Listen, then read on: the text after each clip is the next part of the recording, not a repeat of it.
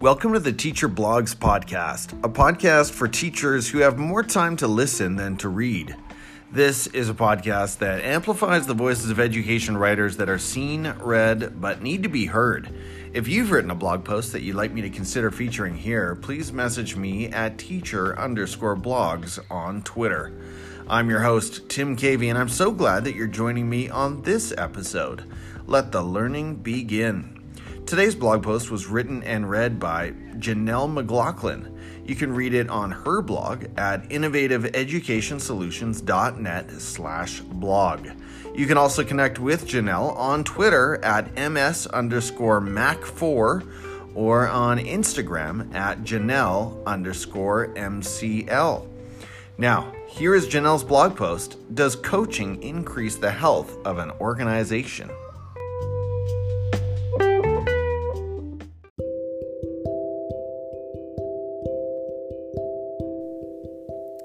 Does coaching increase the health of an organization? I always value the professional connections I make through my work. I get to talk with some very interesting people with such wide experiences that I almost always finish those conversations learning something. I recently spoke with Nick Wall, superintendent in residence with Equal Opportunity Schools. He has led in many capacities in various organizations over the years, and he asked me to explain my work.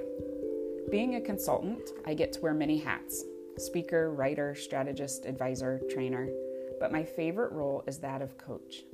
I was telling him about the job embedded coaching I do with teachers, principals, instructional coaches, and district administrators. I told him how I get to work one on one with these leaders multiple times over the course of a year. I explained how this type of professional learning is naturally personalized as each individual sets their own goals and action steps for achieving the outcomes they desire. I have seen the greatest impact on change through coaching than any other professional development available. He said, I like that term, job embedded coaching. I was doing that when I was a principal but didn't have an actual name for it. It was that regular practice that enabled him to build an organization that shared values and a mission, creating a positive culture. I've seen the same results in the districts I partner with over and over again. Many times at the end of the coaching cycle, the people I've worked with tell me that it's the best professional development they've ever experienced. I believe it's because of the relationship we've formed, the personalized nature of the objective, and the fact that strategies and tools can be immediately applied in their direct work environment.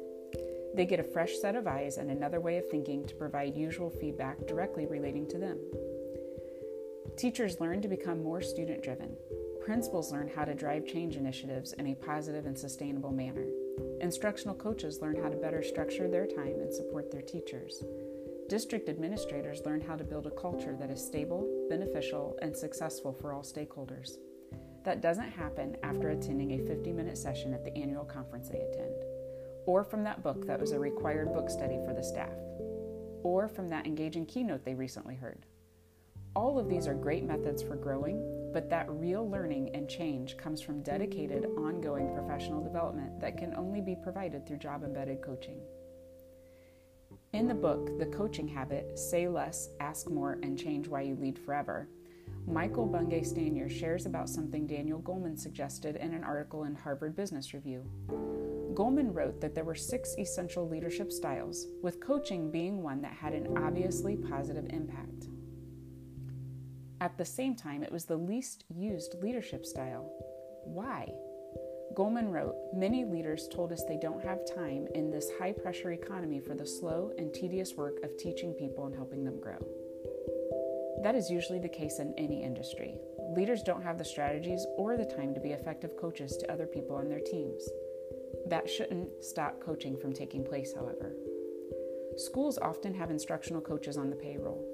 Many times, these educators come straight from the classroom and are actually never taught how to coach. Teaching children and coaching peers are very different beasts. These coaches need learning and support in order to help those teachers they are working with. While teachers may have instructional coaches to go to, who is coaching the administrators? Leaders at every level need continuous growth opportunities. With no time to be out of the office, job embedded coaching becomes a valuable and viable solution, bringing the learning to them. As administrators have the benefit of being coached themselves, they learn how to employ coaching strategies with their employees, being able to continue the momentum I've established when also coaching other members of their staff. the leaders refine their practice and become stronger champions for their organizations, making job embedded coaching worth the investment on every level as it helps build a healthier culture.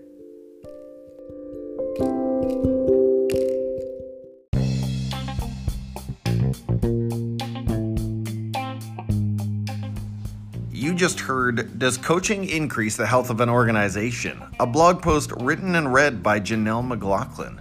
You'll find this article at her blog located at innovativeeducationsolutions.net slash blog. If you're listening to this on a mobile app, you should find a direct link in the show notes. You can also connect with Janelle on Twitter at ms underscore mac4 or on Instagram at Janelle underscore MCL.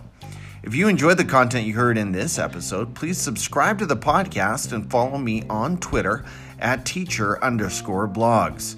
I'm your host, Tim Cavey, thanking you for joining me today and hoping you'll be back for more right here on the Teacher Blogs podcast.